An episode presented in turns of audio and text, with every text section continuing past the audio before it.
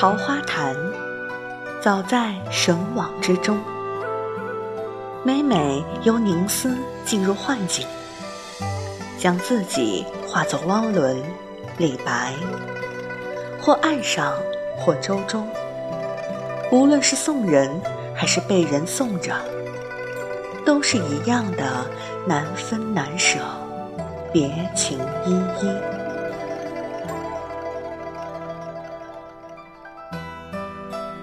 林桃花潭。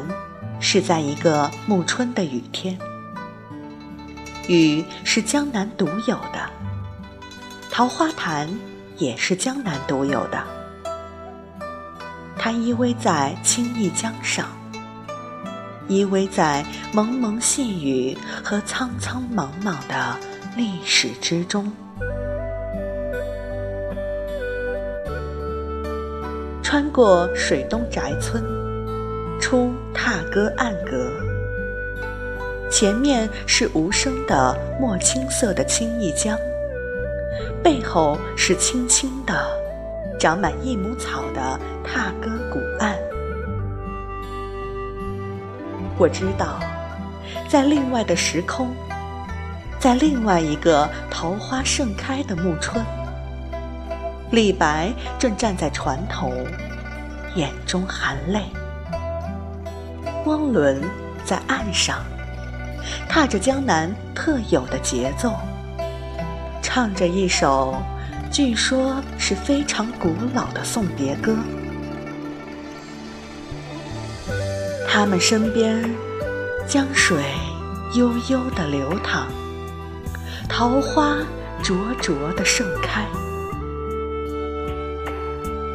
李白再也忍不住了。那首《赠汪伦》就顺口流了出来，而且就那样平平仄仄、脍炙人口的流传了上千年。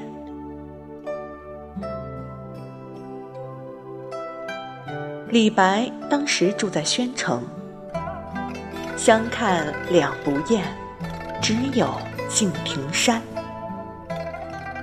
百无聊赖的他，忽然收到汪伦顺着青弋江飘来的书信。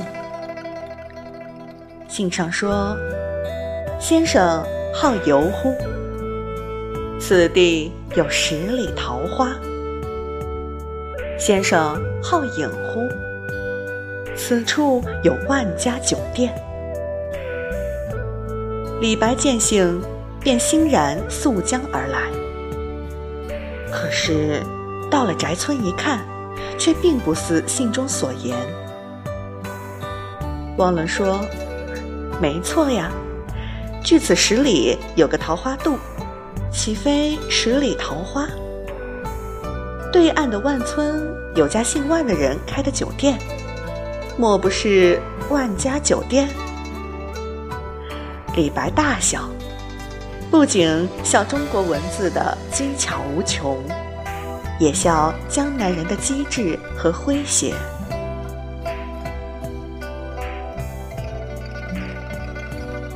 雨丝密密的洒下漫天的罗帐，宅村、万村和不远处的魁星阁，都成了淡淡的影子。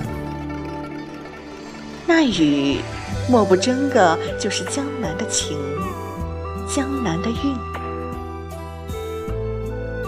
此时，汪伦和李白都隐进了乳白色的厚厚的帘幕里，只有那潮湿的渡船，静静地苍黑着，在原来的地方若有所思。